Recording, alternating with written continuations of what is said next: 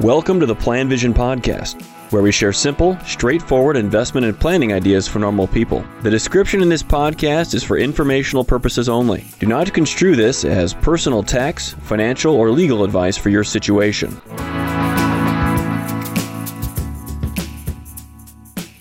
Hey there, it's Mark Zoril with the first podcast of 2023. And I'm not going to do any sort of a summary of what happened last year. Most people are aware of that. And maybe in the future we'll do those, but right now we just don't integrate that at all into our business. And I'm definitely not going to do any sort of forecast. I made enough mistakes in my life. I don't need to start forecasting the future. Those are just foolish. I want to talk about though uh, one of my favorite bloggers, Ben Carlson. I I subscribe to his newsletter. It's really good. I don't listen to his podcast; it takes too long.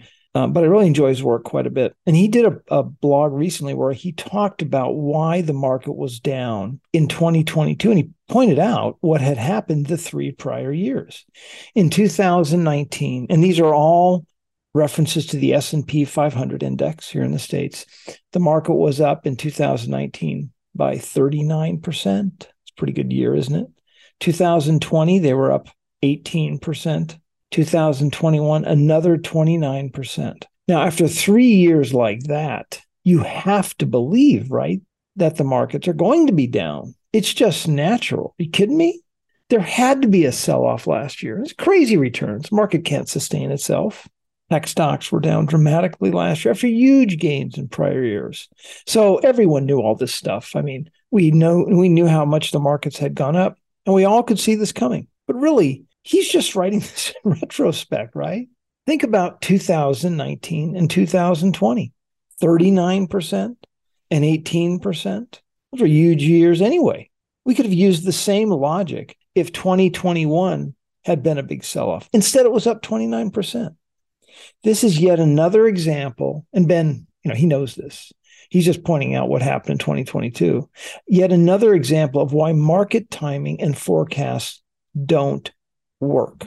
Alan Greenspan was the head of the Fed 90s. I'm not actually sure when his tenure began and ended. Famous quote in 1996, December, after huge gains in the markets, irrational exuberance. People were not acting irrational. Irrational. Market was out of control. From there, from when he made that statement, the markets were up what another four years, at least three years. So he was right just off by, you know, three to four years.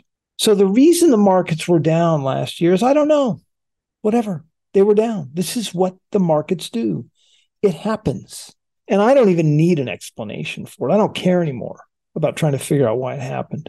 I have an understanding that it's completely unpredictable. The markets are completely unpredictable in the short run. And I can I can certainly respond to that and expect that and behave in that way. But I expect the markets will go up in the mid to the long run. And I hope that happens.